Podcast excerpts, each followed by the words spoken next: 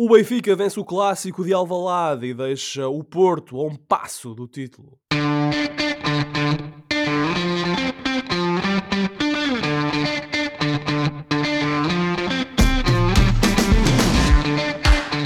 Bem-vindos a mais uma emissão dos Meninos de Ouro, o programa para quem gosta de bola e que está disponível todas as terças-feiras no Spotify, Apple Podcasts, Google Podcasts e em todas as outras plataformas onde se pode ouvir e descarregar podcasts. Eu sou o Filipe Vieira, comigo estão o José Lopes e o João Pedro Oliveira e estamos novamente reunidos para uma conversa sobre futebol que volta a ser transcontinental esta semana. Eu estou constipado nos Estados Unidos, enquanto os meus amigos José e João Pedro estão em Portugal. Rapaziada, boa noite. José, como é que foi esse teu domingo de Páscoa? Boa noite, Filipe. Boa noite, Oliveira. Boa noite a todo o nosso vasto auditório. Foi uh, um regresso a alguma normalidade eh, já mais uma vez junto com a família como em anos anteriores. Foi uma Páscoa precisamente nesse registro, bastante familiar. Eh, e pronto, foi um convívio agradável e serviu para de facto eh, marcarmos algum regresso a essa suposta normalidade que tudo tanto ansiamos que, que, que volte e que volte depressa. Sim, sim. É. E tu, João Pedro, soube bem estar em casa para, este, para esta quadra vestida? Boa noite, colegas. Boa noite, Filipe. Só queria dizer primeiro que há pessoas que, quando adoecem de vez em quando, ficam assim com uma voz mais sensual. Eu, eu é o meu caso. Eu tenho a dizer que estou arrepiado com o teu timbre hoje. Oh. Avançando para oh. a Páscoa, eu posso dizer que eu não engordo no Natal, amigos. Eu engordo é na Páscoa muito cabrito, oh. muito folar, muito convívio, dá numa barriga maior. Sempre. Comeste bem então? Ai, não que não comi. Oh. E, que, e o, o cabrito, o folar e mais o quê? O que é que é? Então não chega? O, o, o pão O que é que se come bem em tua casa? Cobrito, ai, cobrito. cabrito, folar, pão de ló, oh. enchidos, afim, enfim, afins. Encheste bem, muito bem. Enchi bem o chamado bandulho. Bandulho. Ora, e aproveito também para dar as boas-vindas a todos os ouvintes da Rádio Barcelos. Espero que também tenham seu, os seus respectivos bandulhos bem cheios. E recordar que estamos no ar todas as terças-feiras, às 22 horas, na rádio que liga Barcelos ao mundo. Na emissão de hoje vamos falar das incidências da jornada 30 da Liga Portuguesa, com destaque, claro, para o derby eterno entre Sporting e Benfica. Ora, os ainda campeões nacionais sabiam que só a vitória interessava na visita do Benfica a Alvalade, já os encarnados jogavam apenas pelo prestígio e por uma vaga hipótese de ainda chegarem ao segundo lugar. Nelson Veríssimo, que tão criticado tem sido pela forma como aborda estes jogos grandes, eh, basta pensar no jogo em Braga, por exemplo, no Braga-Benfica, desta vez viu melhor o jogo do que Rubén Amorim, fechou os corredores laterais e apostou na força e velocidade de Darwin na frente. E foi numa jogada de contra-ataque que o Benfica inaugurou o marcador precisamente por Darwin Nunes. Gil Dias fechou as contas já depois dos 90 minutos, noutra jogada de contra-ataque. Josué, estamos hoje a dar os parabéns a Veríssimo pela estratégia que montou para este jogo, porque o Benfica ganhou. Mas a verdade é que se o Benfica perde o jogo, tendo adotado uma postura conservadora, estaríamos aqui a criticar o treinador por não ter arriscado. Um, ficaste satisfeito por esta abordagem mais pragmática de, de Veríssimo? Oh, Filipe, eh, fiquei satisfeito precisamente porque o resultado foi positivo. Agora, como tu disseste bem, eh, não é muito usual, nem deve ser, assistirmos a um Benfica que vai jogar à casa do, dos seus rivais históricos uh, com uma abordagem excessivamente cautelosa e na perspectiva de no contra-ataque conseguir surpreender esse mesmo adversário. Agora, hum, de facto, penso que o registro aqui é, é o pragmatismo do Veríssimo. O Veríssimo sabe, eh, e ainda teve exemplos disso contra o Liverpool, que o Benfica a atacar tem qualidade, Uh, tem qualidade nos últimos tempos, fruto de, de, de, jogadores como, por exemplo, o Darwin Nunes, que têm estado em evidência. O Benfica tem mostrado pelo menos uma capacidade em atacar e em marcar golos mas sabe também, e isso é uma realidade evidenciada nas duas mãos contra o Liverpool, que tem uma defesa muito fraca. Infelizmente, neste momento, não há outro adjetivo, parece-me a mim, que possamos usar para descrever uh, a defesa do Benfica.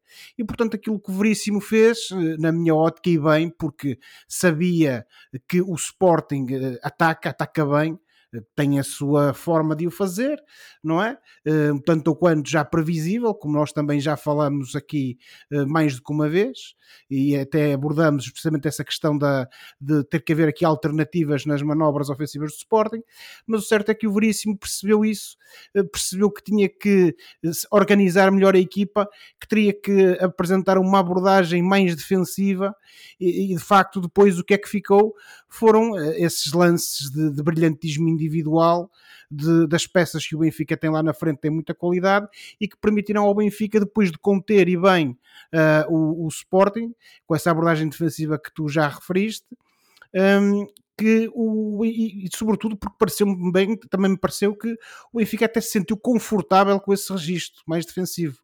Um, e uh, acabaram depois, como eu estava a referir, por conseguir concretizar as poucas oportunidades que tiveram em golos.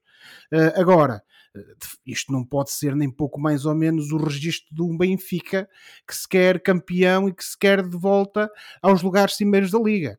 Eh, foi, digamos, um caso, foi, deve ser, na minha ótica, um caso isolado eh, que soube bem aos benfiquistas como eu, porque fomos eh, ganhar Alvalade depois de uma época cheia de, de infortúnios e de maus resultados, incluindo contra este Sporting, mas não podemos estar aqui a, a, a embandeirar em arco, por assim dizer, não só porque de repente a equipa encontrou uma solução para todos os seus problemas, se não é o caso, mas sobretudo porque não pode ser este Benfica que a gente quer ver uh, para o futuro. Uh, na outra nota que me referi há pouco, e uh, acho que aí é que também fica um resumo daquilo que tem sido esta época menos bem conseguida do Sporting, é de facto essa questão da previsibilidade. Uh, o Ruben Amorim, o ano passado, encontrou ali uma forma de jogar que tem pouquíssimas variações, independentemente dos jogadores que, que ele coloca em campo, e uh, as equipas adversárias já perceberam essa manobra e, sobretudo, e esse é que é o grande problema, é que não existe aqui capacidade de improviso alternativa da parte do Ruben Amorim para colocar o Sporting a jogar de forma diferente quando eh, está perante uma situação como esta que, teve diante do Benfica. E isso notou-se eh, e, de facto, ali parece-me a mim uma evidente uh, falta de criatividade que depois até acabou por redondar num vermos um Sporting uh, quase a jogar ao chuveirinho, a tentar meter bolas para a área a ver se conseguiria. no jogo, não é? Quando entrou Slimani. Exatamente, o exatamente. Esquerda, o que não é nada habitual no, no Sporting deste Ruben Amorim, mas lá está, fruto de, dessa falta de alternativas, acabou por ter que o recorrer. Dito isto, o que é que fica deste jogo? Fica efetivamente, a meu ver, a sentença neste campeonato porque depois uh, o Futebol Clube do Porto teve o resultado que teve contra o Portimonense, nós também já vamos falar disso, e parece-me a mim que uh, com esta derrota caseira e com essa vitória do Futebol Clube do Porto contra o Portimonense, como o próprio Ruben Amorim uh, reconheceu, quer dizer, o campeonato está entregue, o Futebol Clube do Porto pode encomendar as faixas, como se costuma dizer, e para o ano a mais para o mais e sobre o Porto, que é praticamente campeão, vamos falar já a seguir, mas João Pedro, queria também incluir aqui nesta conversa, principalmente por estás em casa dos teus pais e estás em casa de benfiquistas. E, ah, muito obrigado. Certa, certamente foi uma vitória uh, comemorada na, na noite de, de, Páscoa, não é? Domingo de Páscoa. Um, Nelson Veríssimo está claramente, ou eventualmente está a fazer os últimos jogos como treinador do Benfica. Um, aparentemente Roger Schmidt está contratado mas não deixa de ser verdade que uh, despede-se com uma eliminatória razoável com o Liverpool. O Benfica, uh, apesar de tudo, empata em Anfield Road, 3-3. Um, vence agora o Sporting, poderá eventualmente ainda vencer o Porto, uh, um Porto campeão antes do final da época. Um, achas que Veríssimo está a mostrar nesta reta final da época que tem, teria condições para ser o treinador do Benfica a tempo inteiro? Ou em termos definitivos? Sim, eu percebi. Eh, Obrigado. acho que essa pergunta tem, é de muito difícil resposta, porque isso passa muito por quem está lá dentro e a trabalhar à volta dele, e neste caso a direção do Benfica e o, e o, e o Rui Costa, cabe-lhes a eles perceber daquilo que têm visto dos últimos meses, especialmente tudo aquilo que nós, ao qual nós não temos acesso, perceber se o Nelson Veríssimo está a dar sensações de uma ideia concreta e de algo que pode mudar, ou se está a dar sensações de que isto é o máximo que ele consegue. Parece-me que e se isto é o máximo que ele consegue, não é bom o suficiente para ser treinador do Benfica, não é? Teoricamente não, não, não é bom o suficiente. A equipa demorou muito e, e a, a, encontrar uma forma de jogar, encontrou ao que parece bastante tarde na época, mas permitiu com que tenha pelo menos saído da eliminatória com o, o Liverpool de cabeça erguida e permitiu que tenha um ganho ao campeão nacional uh, Sporting Clube de Portugal. Portanto, um bocado resumindo uh, a minha resposta à tua pergunta, cabe a quem está à volta do Nelson Veríssimo e vê aquelas coisas que nós não vemos, perceber se ele está a dar boas indicações de ter ideias concretas e formas de jogar concretas que, que parecem que vão melhorar a equipa doravante, ou, ou neste caso na próxima época, ou não e portanto isso nenhum de nós sabe. Eh, eu, eu não faço a mínima ideia. O, o, o, Nelson Veríssimo até poderia vir a ser um, um treinador que pudesse singrar um bocado na onda daquele início do, do, do Bruno Lage uh, no Benfica, mas nós não sabemos. E o que é uhum. certo é que o alemão Roger Schmidt, que acaba de tirar a taça de, de, de, dos Países Baixos uh, ao Ajax, Ajax acabou, sim, acabou sim. de ganhar a final da taça. E já tinha ganho a super taça também ao Ajax.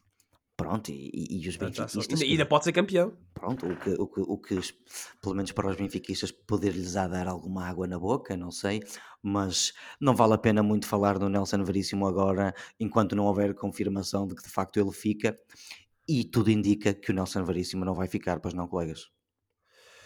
Sim, essa que é a principal uh, indicação, para usar a tua expressão, é que de facto o Veríssimo não, não irá ficar, virá o Roger Schmidt e o que se diz é que o Benfica estará à procura de forma que o Veríssimo possa cair de pé Pronto. dentro da estrutura do Benfica. Veremos. Seja como for, neste jogo, para mim ficou claro que o Benfica lá encontrou uma forma de jogar. O, o Josué falou na, na, nesta postura defensiva do Benfica, e tu também, e com razão, mas isto tornou-se mais fácil de, de efetivar tendo marcado tão cedo. O Benfica marcou, Sim. creio que aos 13, 14 minutos. 14, Isso depois eh, tem bases para tranquilizar a equipa, que é o que me parece que aconteceu.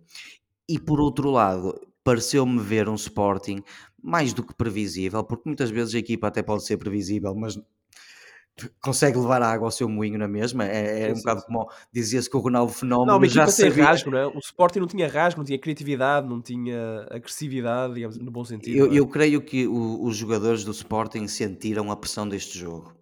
Sabendo que se perdessem ficariam a 9 pontos, até porque o Porto já tinha ganho cabalmente ao, ao Portimonense, e eu creio Sim. que estes jogadores sentiram a pressão do jogo. E isso uh, repercutiu-se um bocado naquela incapacidade de conseguir furar uh, uh, aquela defesa tardemente construída do Benfica.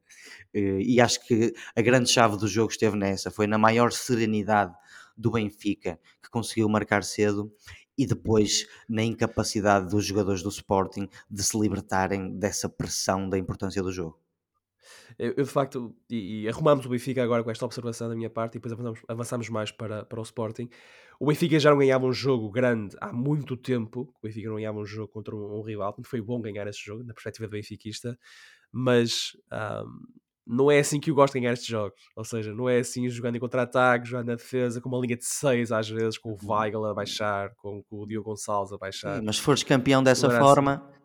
Pronto, está bem. É a Grécia, não é? A Grécia ganhou o Euro sim. sim portanto, o, o, próprio Sporting, não, não sendo uma equipa uh, taxativamente sim, sim. defensiva, o ano passado conseguiu ser campeão com uma equipa bastante. Uh, solidária e, e, e povoada a, a, defender para depois fazer aqueles contra-ataques rápidos, aproveitando um, os espaços que os avançados criam, a, a rapidez dos alas, e, e portanto o Sporting foi campeão mais ou menos dessa forma na época passada. Portanto, uh, não sei, Filipe, eu nem sequer te quero motivar, tu és benfiquista, mas és meu amigo, estas coisas saem.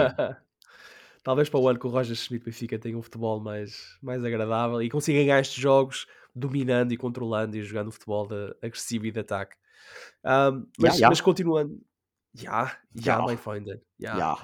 Mas agora, olhando uh, para este jogo da perspectiva do Sporting, e o Josué, tu já, já falaste nisto, quer dizer, o Rubem Amorim, de certa forma, deitou a toalha ao chão e disse que o título já é do Porto, e nós do Porto vamos falar já a seguir, e de facto é possível o Porto ser campeão já na próxima jornada, portanto, de facto está muito perto o título agora para o Porto, e esta derrota do Sporting precipitou essa, esse, esse cenário. Um, mas Josué, tendo em conta a importância deste jogo, ficaste surpreendido um, por esta falta de intensidade por parte dos jogadores do Sport. O João Pedro estava a aludir agora a isto, quer dizer, que eles sentiram muita importância deste jogo. Estamos a falar de uma equipa campeã nacional, estamos a falar de uma equipa que já jogou na Liga dos Campeões este ano. Um, ficaste surpreendido por, pelo Sport ter acusado tanta pressão nesta, deste jogo? Não, não fiquei, Filipe, porque são momentos decisivos eh, e, eh, de facto, eh, ainda que o Sporting tivesse a jogar em casa, tivesse o apoio do seu público, do outro lado tinha um, eterno adversário e sabia que tinha uma situação bastante complicada que vinha da, da noite anterior com aquela vitória do, como disseste, cabal do Futebol Clube do Porto. E portanto, tanto todos esses ingredientes juntos, é perfeitamente normal que a equipa possa acusar um pouco esse nervoso. Isso, as coisas depois uh, ficam ainda piores, como é óbvio, quando o jogo começa e as coisas não, não correm bem para a equipa. E uh, como as coisas não correm bem para a equipa, a equipa não tem soluções, não tem as alternativas que falámos há pouco, e parece-me a mim que também o Ruben Amorim, nestes momentos de, de, alguma adversidade, não, não tem uma postura de, muito tranquilizadora. Eh, tu olhas para o banco do Sporting e dá sempre a sensação, até pela própria linguagem corporal dele, sempre irquieto, a andar de um lado para o outro, de um lado para o outro, eh, que de facto eh, ele próprio também passa um bocadinho esse, esse nervoso. E portanto, tudo isso reunido fez com que o Sporting, efetivamente, até do ponto de vista emocional, acusasse essa pressão e efetivamente acabasse por não ter essa, essa capacidade, essa estrutura mental que lhe permitisse uh, algo diferente daquilo, daquilo que sucedeu. Uh, agora, e, e uh, veremos depois como é que este Sporting também se porta nos próximos jogos.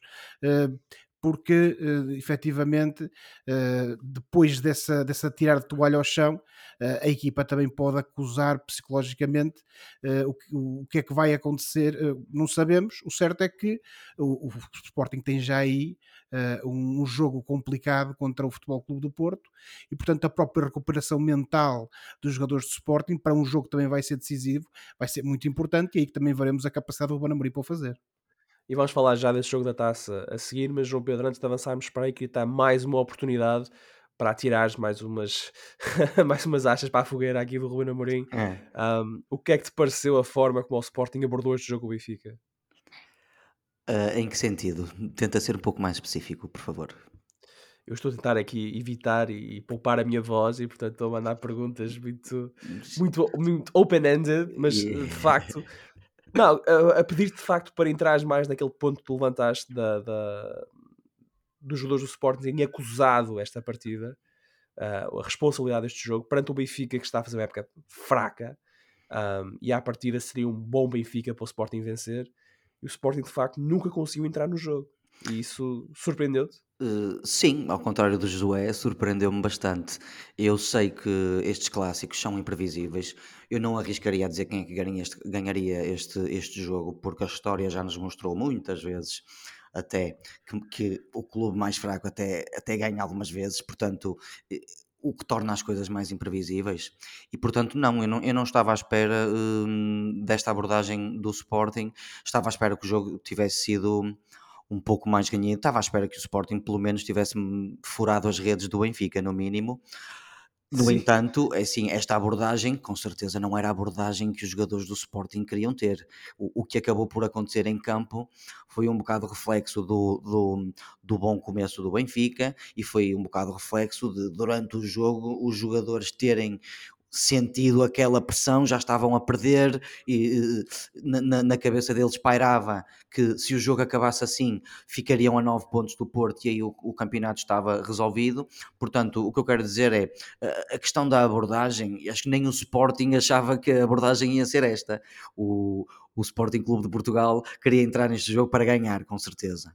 Uh, com a mesma abordagem de sempre, mais ou menos previsível, mas com as armas que todos sabemos que o, que o Sporting tem para, para ganhar e, portanto, surpreendeu-me sim que o Sporting, no mínimo, não tenha dado mais luta e não tenha eh, marcado pelo menos um golo.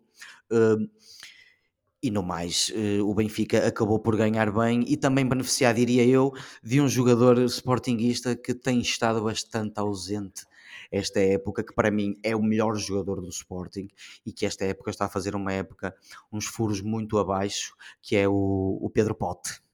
Eu espero que, ele, não, eu espero que, ele, espero que ele com isto não perca o, o comboio para o, para o Mundial em novembro, mas o que é facto é que o Pedro Pote não foi aquele pote que o Sporting teve na época passada e do qual precisava esta época.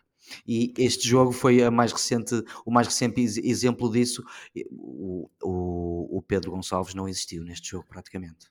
É, ele tem, tem tido alguns problemas físicos esta época e de facto não, te, não esteve em nenhum momento desta temporada ao nível a que esteve na época de todo, passada. De todo, e é uma pena, não é para, só para os sportinguistas, mas também para os adeptos de futebol, porque eu creio que este rapaz tem um futuro, tem um potencial de futuro muito bom. Ora, temos aqui falado muito do Porto de forma indireta, mas agora vamos introduzir o Porto aqui na conversa de forma mais clara e direta, porque o Porto está muito perto de ser campeão. Um, e isto após a derrota do Sporting, claro, mas também após a vitória contundente dos Dragões sobre o Portimonense por 7-0. Com esta vitória, os Dragões garantiram a presença na fase de grupos da Liga dos Campeões, afastaram o Benfica matematicamente do título e até podem ser campeões na próxima jornada caso façam um melhor resultado em Braga do que o Sporting no Bessa. Ou seja, se o Sporting perder no Bessa ao Porto, basta um empate em Braga para ser campeão. Se o Sporting um, empatar no Bessa, basta ao Porto vencer em Braga para ser campeão. Um, e para acrescentar a toda esta este, este speak entre Porto e Sporting, na quinta-feira desta semana, Porto e Sporting jogam para a segunda mão das meias finais da Taça de Portugal. Os Dragões têm uma vantagem de 2-1 na eliminatória e os golos fora ainda contam. Portanto, o Porto marcou dois golos em Alvalade. Um, José, quais são as tuas expectativas para este jogo? E achas que esta dinâmica de vitória no Porto um, dá aos Dragões uma, uma vantagem competitiva para este jogo na Taça Portugal? Sim, Filipe. É, o Porto tem apresentado uma estabilidade uh, competitiva uh, que o Sporting não tem conseguido demonstrar em campo.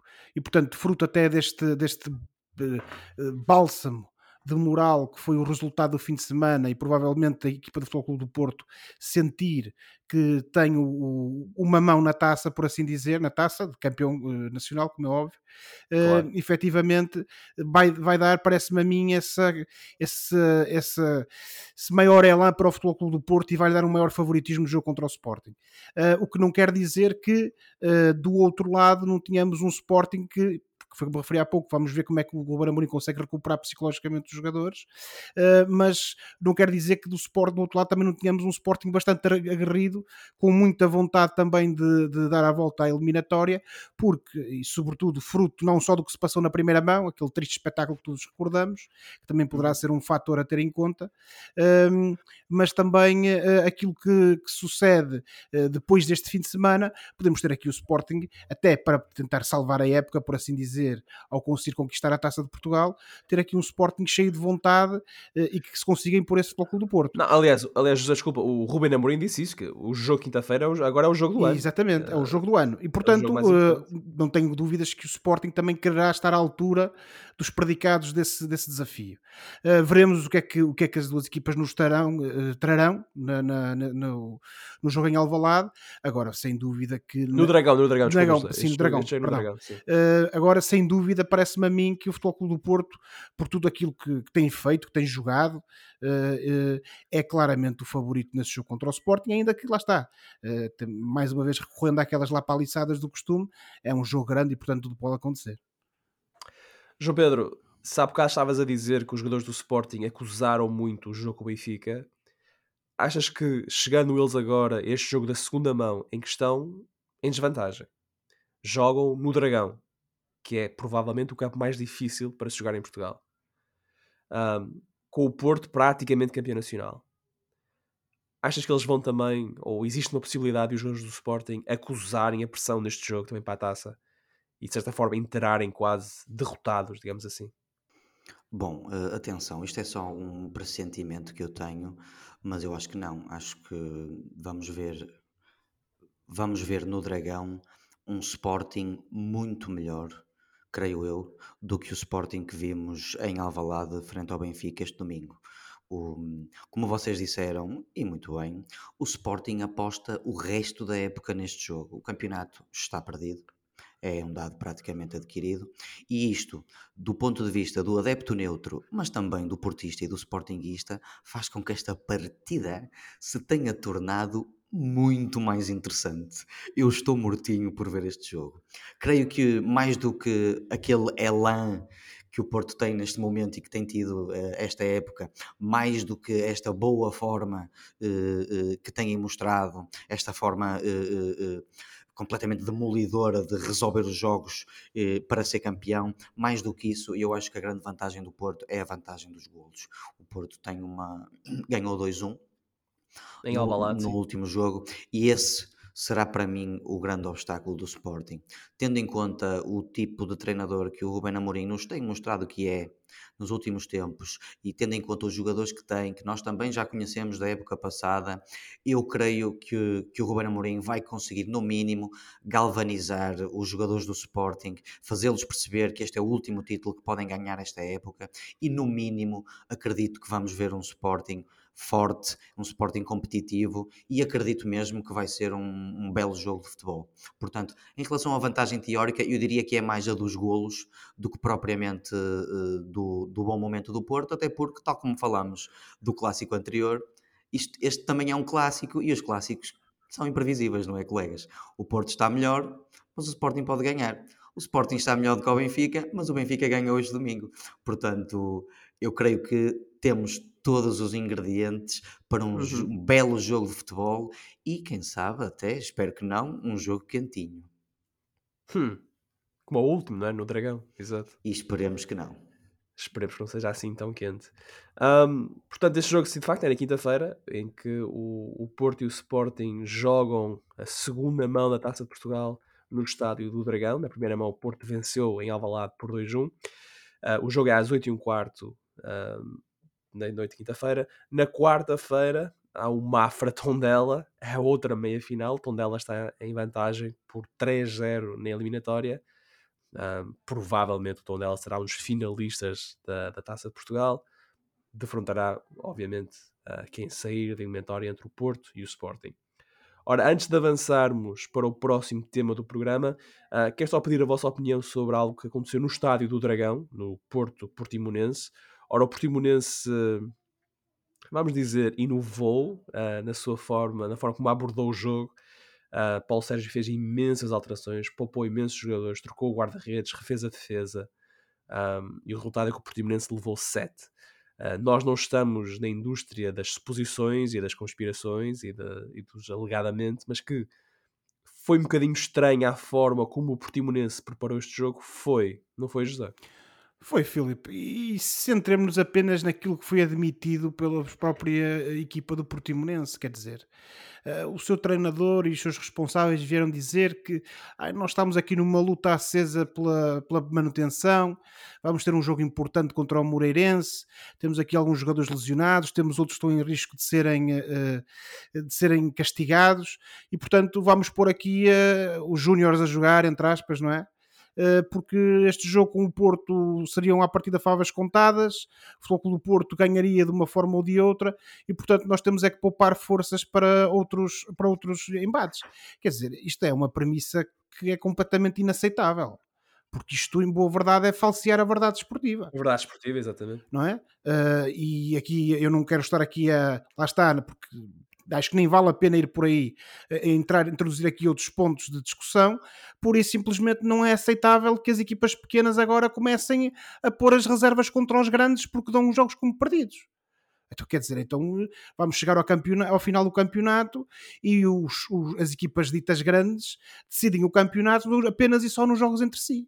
O campeonato Sim. deixa de ser uma prova de regularidade e é quase como uma, uma liguilha que se joga entre as, entre as equipas grandes. E, portanto, isso não é aceitável independentemente da, daquilo que foi o, o, racional por parte do treinador do Portimonense e dos seus dirigentes naquilo que aconteceu, uh, acho que tem que haver aqui um castigo para o Portimonense, porque isto pura e simplesmente, e sobretudo numa altura em que se está a decidir a luta pelo título, é falsear a verdade esportiva, ainda que indiretamente. O Futebol Clube do Porto é certo que, até pelo momento que atravessa, eventualmente poderia ganhar sempre a partida, mas desta forma tudo ficou muito mais fácil e isso depois também ficou patente no, no resultado no marcador ao final dos 90 minutos. Portanto, isto claro. não é aceitável e tem que haver. Os responsáveis do futebol português têm que tomar medidas e têm que castigar exemplarmente o Portimonense, disso eu não tenho dúvidas. E tu, João Pedro, tens dúvidas sobre isso? Bom, um, começando por aquilo que são os factos que nós sabemos, é, é importante referir primeiro: seis dos jogadores deste 11 inicial do Portimonense foram suplentes ou ficaram na bancada nos últimos 10 jogos para o campeonato. A estes inclui-se o quarto guarda-redes da equipa. O quarto guarda-redes da equipa. Posto isto, Uau. posto isto, eu hum, é algo que eu detesto, mas é algo que eu detesto admitir, mas eu concordo com o Josué. Isto é mentir para o futebol mentir ao futebol português. Isto é mentir aos adeptos, é desvirtuar o futebol. É à semelhança daquilo que se passou no Estádio Nacional entre Belenenses e Benfica na primeira volta deste campeonato. E hum à semelhança do que se passou na época passada em Moreira de Cónegos, em que um cavalheiro, afeto de alguma forma ao Futebol Clube do Porto, agrediu um jornalista da TVI, isto é, e eu não gosto de usar esta palavra porque há um certo dirigente de um certo partido em Portugal que gastou esta palavra, mas isto é vergonhoso. Uh, isto desvirtua completamente o, o, o futebol. Um, o, o, o, Paulo Sérgio bem pode tentar justificar isto com uh, uh, uh, preocupações do próximo jogo com o Moreirense, mas o que é certo é que eu diria que o Portimonense é capaz de ser a primeira das equipas que está mais ou menos safa. Quer dizer, o, o Portimonense está neste momento a. Está em 12, tem 32 pontos, portanto está a 6 pontos do playoff. 6 pontos do playoff a 4 jornadas. A coisa é minimamente preocupante, mas muito menos em relação àqueles que estão abaixo do Portimonense. Portanto, custa-me de certa forma a engolir esta justificação e, e, tal como eu disse, um bocado à semelhança do que se passou o ano passado em Moreira de Cónegos, do que se passou este ano, do que se passou no este Jamor, ano no, no Jamor.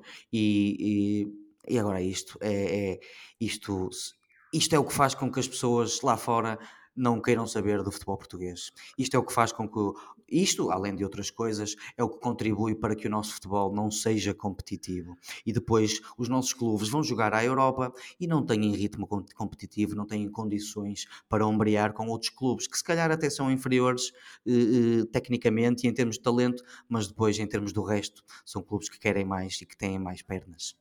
E portanto. E vamos falar já de um desses clubes. E, vamos portanto, falar já de um desses. E portanto fica mais um episódio eh, tristíssimo do futebol português. Sim. E esta liga teve alguns, alguns e, e de facto o, o Bessado Benfica e agora o Porto Portimonense são de facto dois, duas manchas, duas nódoas nesta, neste campeonato. Sem dúvida nenhuma, amigos. Pronto. Eu estou sempre à espera que tu digas sem dúvida nenhuma que é para poder avançar. avance. Avance, colega, avance.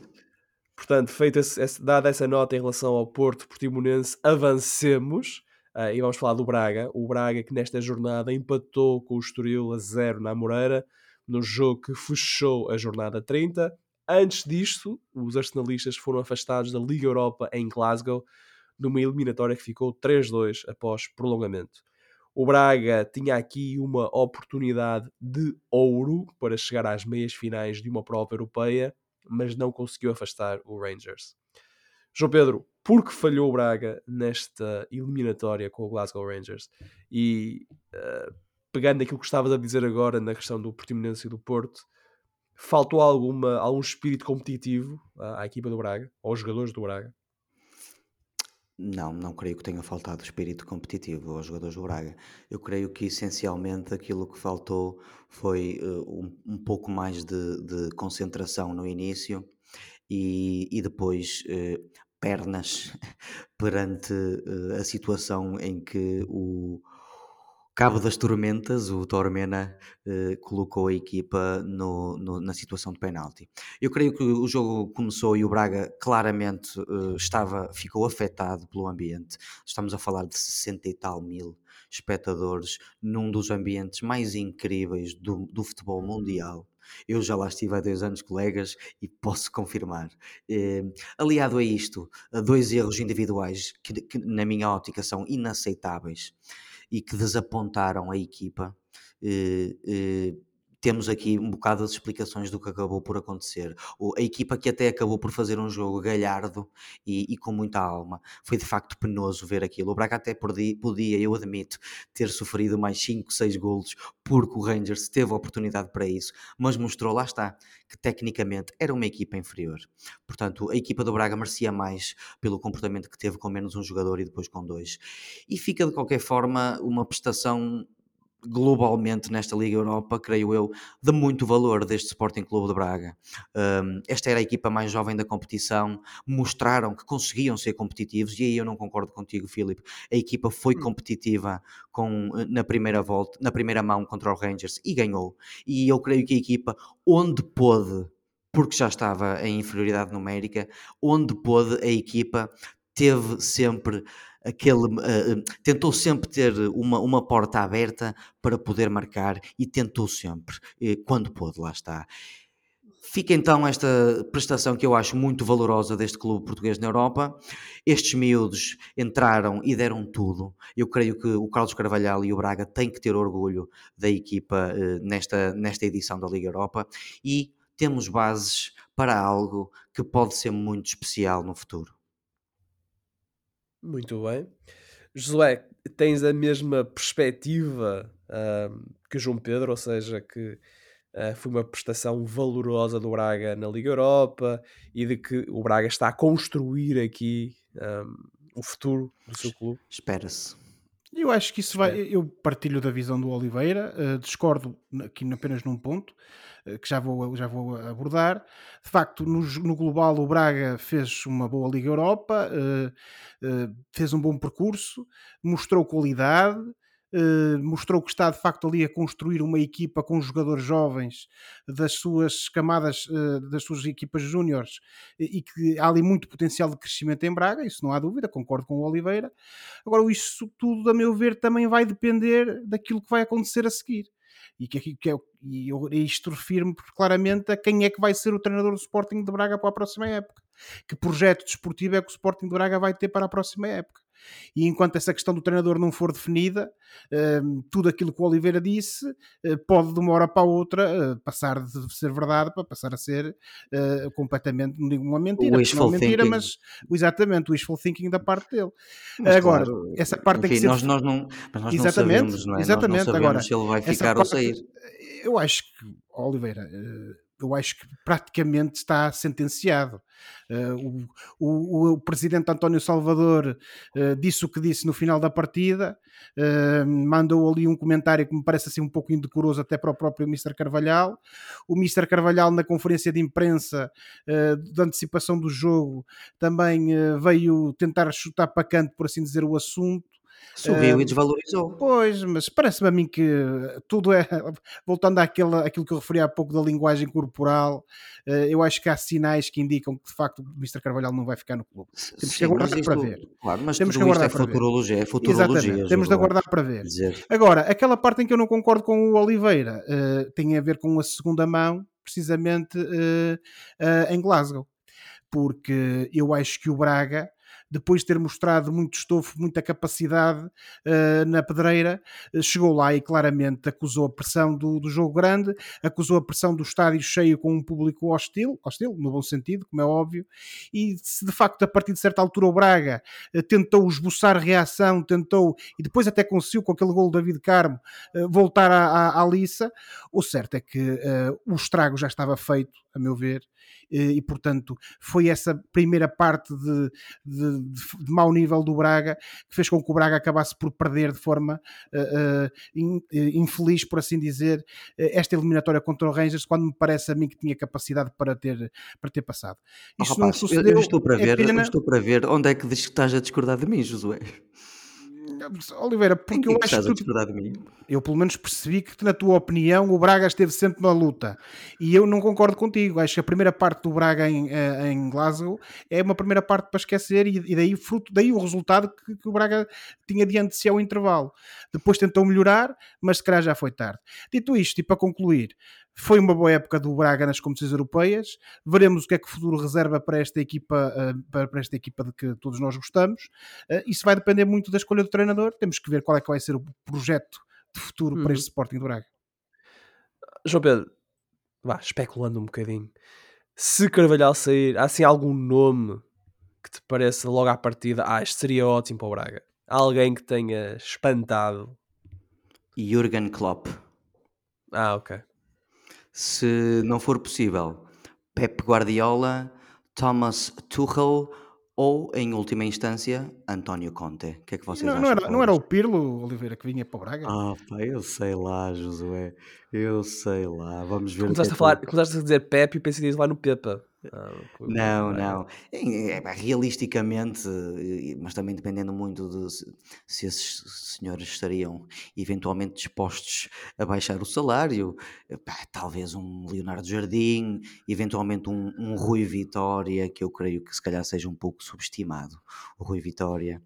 Eh, mas mais do que isso eu não, eu não posso muito especular, até porque se for mesmo para mudar de treinador, eu não acredito que Rui Vitória ou Leonardo Jardim venham, acredito que venha talvez um treinador já da Primeira Liga, eventualmente o Ricardo Soares, ou, ou um Pepa, embora eu acredite menos no Pepa, mas tudo isto que nós estamos aqui a fazer é pura especulação. É especulação. Primeiro é preciso descobrir se o Carlos Carvalhal fica ou sai, e parece-me a mim, pelo menos da parte da massa associativa do, do Sporting Clube de Braga, eu creio que eles querem que ele fique.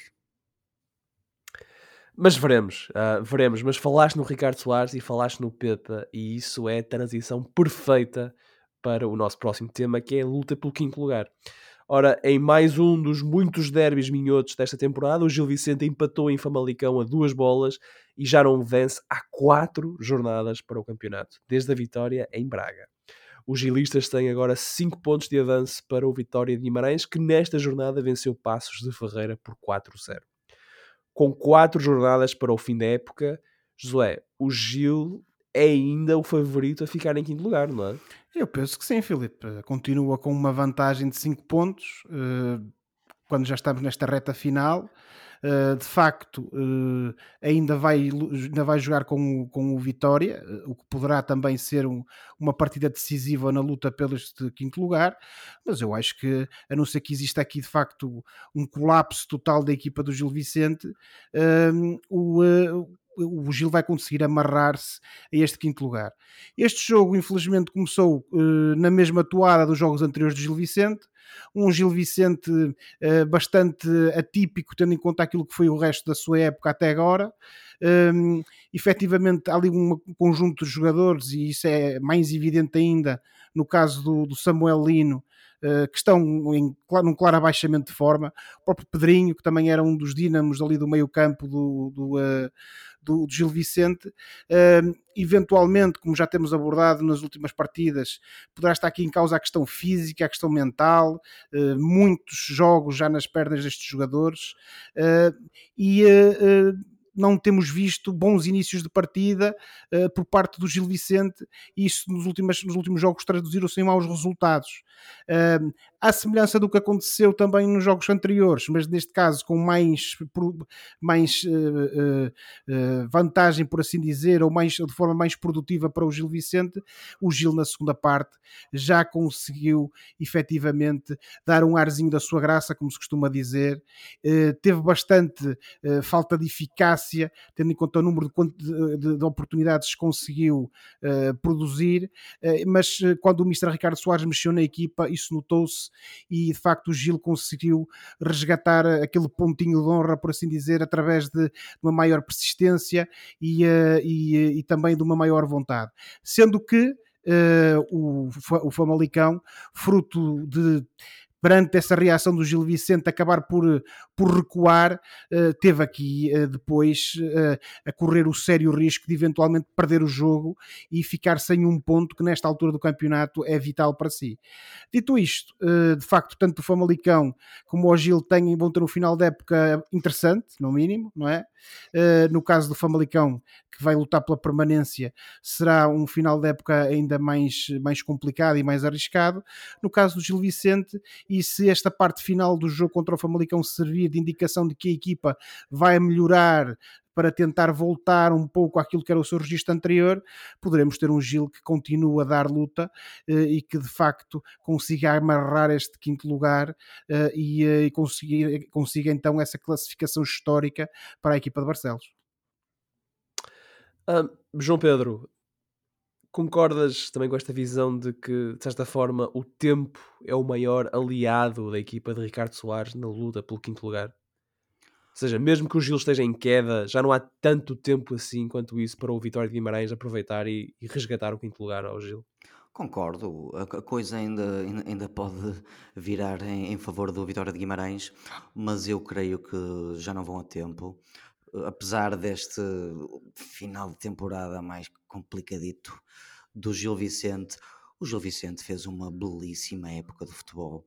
Foi uma equipa este ano que deu gosto ver, com jogadores como, como a Brisa de Valência, o Expresso de São Paulo, o, o, o Capitão Pedrinho, Pedrinho, o Capitão Pedrinho, o, o próprio Fujimoto, enfim, foi uma equipa que deu muito gosto ver e eu creio que eles vão arranjar forças para nestes quatro últimos jogos, especialmente até porque num deles enfrentam o Vitória de Guimarães e sabem da importância deste jogo, eu creio que a época vai acabar com o Gil Vicente neste histórico, num histórico quinto lugar. Eu creio que cabe ao Ricardo Soares galvanizar agora e pôr a, e pôr a equipa em sentido para o resto da temporada e acredito que isso vai acontecer.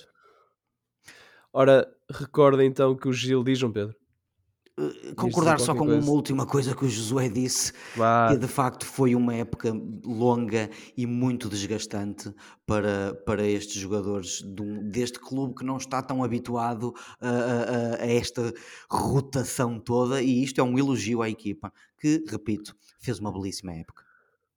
O Gil é então quinto classificado em 47 pontos, o Vitória é sexto em 42. Na próxima jornada, o Gil recebe o Passos de Ferreira enquanto o Vitória vai uh, visitar o aflito Tondela. Por falar de aflitos, a luta pela manutenção está cada vez mais intensa. Depois de vitórias de Moreirense e Bessade, há alterações no fundo da tabela. Famalicão e Vizela têm 29 pontos e ocupam o 13º e 14º lugar, respectivamente. O Arouca é 15º com 27 pontos. O Moreirense está agora no lugar do play-off com 26 pontos o Tondela caiu para 17 e primeiro lugar abaixo da linha de água com 25 pontos e o Bessade mantém o último lugar agora com 24 pontos. Mas lá está, a diferença entre o último e o décimo, e o décimo quinto, que é a primeira equipa a salvo, é de apenas 3 pontos. Josué, quem está em Sarilhos e quem é que se vai safar? Olha, Filipe, nós temos tentado fazer sempre esta nossa lotaria nas últimas emissões mais vale uh, ficarmos calados. Eu, eu, eu uh, se calhar é melhor, Oliveira. Mas eu ia dizer que desde que começámos a fazer isso, o João Pedro tem uh, apostado no galgo do Moreirense e de facto eles têm ganho nos últimos jogos e já sem saíram. Dúvida, sem dúvida. E, e, e de facto, eu na, na última vez que falámos sobre o assunto referi que achava que o Famalicão e o Vizela já estariam mais ou menos tranquilos. O problema foi que esta última jornada veio trocar aqui as voltas, não é? Com as vitórias tanto da, do, da Bessade como do Moreirense, sobretudo contra uh, a partida lá está esses adversários diretos, e portanto nós neste momento temos aqui um equilíbrio pontual que neste momento uh, me obriga a admitir até que a Bessade, que eu achava irremediavelmente condenada à descida, ainda pode se, se, a vida lhe correr de feição, conseguir aqui uh, uh, dar um salto e eventualmente até se safar. Agora, uh, de facto, a próxima jornada, pelos jogos que estão envolvidos, a meu ver, vai ser uma jornada decisiva. Temos esses empates, esses embates, assim, melhor dito, entre o Vizela e o Arauca, e até, até o próprio Portimonense com o Moreirense, não é? O tal jogo que o Portimonense fizesse aquilo que fez no Dragão, não é? Dragão. Sim, eu, eu, até pensava que o Portimonense estava-se a poupar para a meia-final da Taça da, Liga, da, Liga Europa, da Liga Europa. Liga Europa, algo do género, exatamente. E, portanto, esses jogos, como são entre uh, candidatos, por assim dizer, diretos à, à, à, descida de divisão, vão ser jogos importantíssimos, uh, mas de toda a, toda a maneira, depois também podemos ter aqui um regresso ao status quo anterior, porque o, o Tondela, por exemplo, tem, vai ter uma visita complicada do Vitória na sua casa, Vitória que certamente estará motivado nessa sua perseguição ao quinto lugar, que é do Gil Vicente, e depois a Bessade, que vai dar um saltinho ali à linha do Estoril, mas que vai jogar contra o Estoril Praia, que é uma das boas equipas deste campeonato, uma equipa que também está num, num lugar de, de, alguma tranquilidade. E tendo em conta aquilo que são as limitações da Bessade, poderá ter aqui uh, mais um resultado uh, bastante negativo. E, portanto, uh, podemos ter regresso desse status quo agora. Eu, muito sinceramente, a minha aposta continua a ser uh, na, numa descida direta da Bessade e do Tondela, que acho que são equipas tem muito falta de capacidade competitiva. E depois, uh, para o lugar do playoff, eu continuo a achar que uh, o Arouca é que virá jogar esse playoff, porque o Moreirense, até fruto do, do, resultado na última, na última jornada, tem ali não só capacidade, mas também uh, estofo mental para nesta reta final do campeonato conseguir efetivamente assegurar a permanência. São estas as minhas apostas, teremos que esperar para ver, não é? Prognósticos estão no fim Sim. do jogo, como se costuma dizer, mas acho que no final do campeonato a coisa irá acabar mais ou menos assim. Sim, eu, eu concordo com as, com as, tuas apostas, tirando uh, no tom dela. Uh, gostaria que o tom dela pois. safasse devido à minha, devido à minha costela beira. João Pedro, e tu? O que é que tu achas que vai sair daqui desta sala ganhada toda cá, Bom, lá para o fundo da tabela? Bom, eh, colegas, eh, eu recordo-vos que há duas jornadas, ou se quiserem, há dois programas atrás, nós os três estávamos mais ou menos convencidos de quem é que iria descer. Iria ser o Moreirense, o Tondela e o Belenenses. Era aquilo que nós não, estávamos O Tondela iria ao playoff, não era? E o Moreirense é. e o Bessá desciam, sim. Duas jornadas envolvidas e isto está mais imprevisível do que um filme do M. Night Shyamalan. Eu acho que agora podemos dizer, pelo menos eu acho, eu não tenho a certeza de quem vai descer e de quem vai subir. Eh, estão neste momento oito pontos a separar o último Belenenses do décimo segundo, o Portimonense. Portanto, com Belenenses com 24, Tondela com 25, Moreirense no lugar de playoff com 26 e o Arouca logo a seguir com 27, seguido de dois clubes com 29 e o Portimonense com 32, eu digo que qualquer uma destas equipas, vá, menos eventualmente o Portimonense, pode descer. Eu acho que é por causa disto que nós gostamos de futebol. Estou muito feliz por as coisas estarem muito mais imprevisíveis agora. E não, Filipe, não te vou dar nenhum, nenhuma previsão a não ser a seguinte: eu acho que o Moreirense vai ficar na primeira divisão. Eu diria, tu tens sido um grande uh, profeta do, não, do Moreirense, o oráculo aquilo, do aquilo, não, aquilo que eu disse foi, atenção, que o Moreirense acabou de ganhar um jogo e, e, na, e na próxima semana vai receber o tom dela. E portanto o Moreirense facto... tem nas suas mãos e em casa a hipótese de ultrapassar o tom dela e aproximar-se da salvação. Sim, e está com uma dinâmica de vitória assinalável neste momento e portanto... Um, como se diz em inglês, não, é? smart money, uma aposta, a aposta mais inteligente seria que o Moreirense vai safar que o Aroca vai cair para aquele lugar de para aquele lugar do playoff e Tondela e Bessade descem automaticamente, mas veremos, veremos sendo, o que é que vai ser nas próximas semanas. que o Bessade, quer dizer, eh, dos últimos seis jogos empatou três perdeu um e ganhou, dois. E ganhou dois. Portanto, até Sim. o Berry Sad se está a transformar em menos Sad e está, está, e está a, a, dar a si próprio uma genuína hipótese também de ficar na primeira. Portanto, para mim, este é, esta é a secção mais importante do campeonato português até ao fim.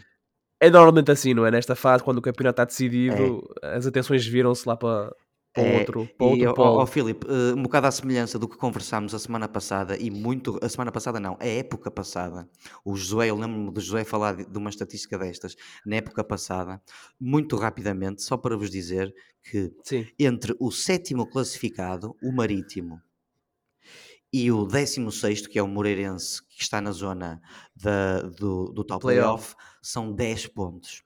Portanto, o Marítimo, sétimo lugar, está mais perto da despromoção do que do quarto lugar que dá lugar a, que dá acesso à Liga Europa, do qual está a 19 pontos. Portanto, está a 20. Ou a está a 20. 20. O Braga fez um ponto, portanto agora está a 20 pontos. Exatamente, peço desculpa, 20 pontos. Portanto, isto continua a ser sintomático Uma liga nivelada por baixo. dos problemas que temos tido no campeonato português e mandar um abraço ao Josué pela sua astúcia. Ao Josué do passado, não é? O Josué, o do, Josué é do ano passado. Exatamente, o Oliveira agora plagiou, não é? Pronto, está bem. Tá Ora, vamos, nós vamos continuar atentos à luta pela manutenção, mas agora está na hora do fora de jogo, o momento do programa em que olhamos para o que se passa fora das quatro linhas e oferecemos recomendações ou sugestões aos nossos ouvintes. Josué, começo contigo, peço para seres breve. O que é que tens para os nossos ouvintes esta semana? Olha, Filipe, foi editado uh, um livro que eu acho que é importantíssimo e que recomendo a que todas as pessoas leiam e que eu penso que não havia, ou pelo menos já há muitos anos, que não estaria uh, uh, traduzido em português. O livro chama-se Por Dentro do Terceiro Reich, As Memórias de Albert Speer, aquele que ficou conhecido como sendo o arquiteto de Adolf Hitler. Uh, estamos a falar aqui de um livro de memórias importantíssimo, é uma autobiografia do próprio, uh, e provavelmente até é os livros de memórias mais importante uh, relativamente a este tema da Alemanha nazi, porque o seu autor foi precisamente um dos poucos dirigentes, altos dirigentes nazis que sobreviveu à derrota e ao julgamento de, de Nuremberg e, portanto, é, serve como um testemunho uma, uma, tentativa de explicar aquilo que quais foram as causas que conduziram efetivamente à, à, à, emergência do regime nazi, à Segunda Guerra Mundial e depois ao desfecho horroroso que a mesma teve, incluindo a questão que é bastante importante do Holocausto. Eu já li este livro há uns anos, na altura gostei, tive de o ler em inglês, porque não estava disponível em português.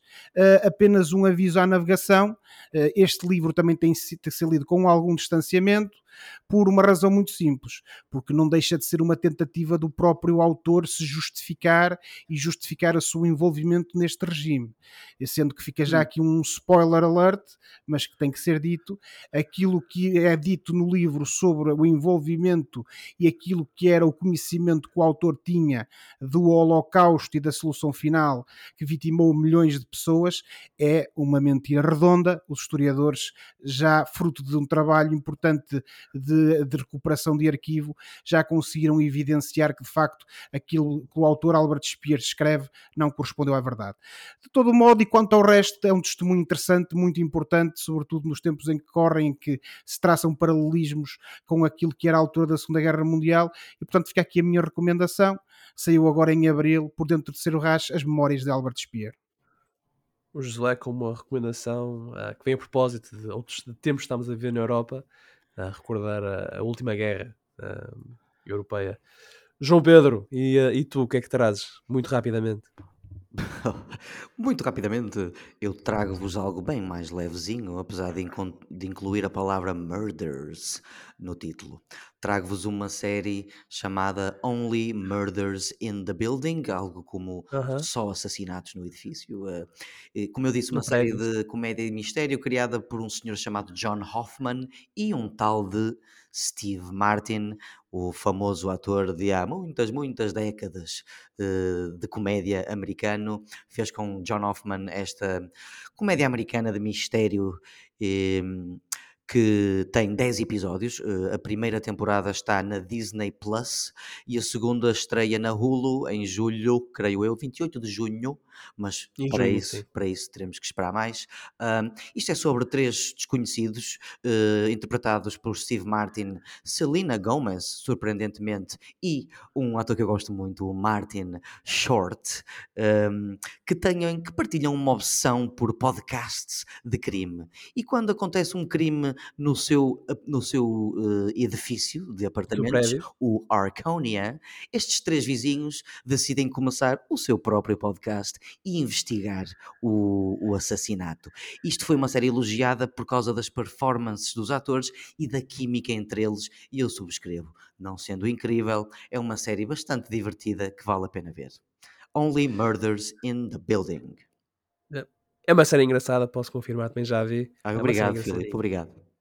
Tem a minha validação. Ora, esta semana um, eu vou recomendar um filme da Disney, uh, Encanto.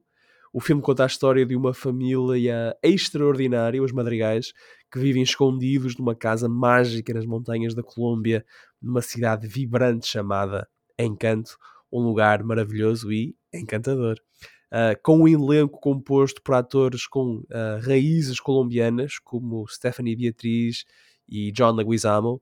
Uh, Encanto foi o vencedor do Oscar para melhor filme de animação em 2022 e é o filme favorito da minha filha neste momento e portanto eu estou a vê-lo em loop um, há, há uns oh. dias já oh. consecutivos, exatamente.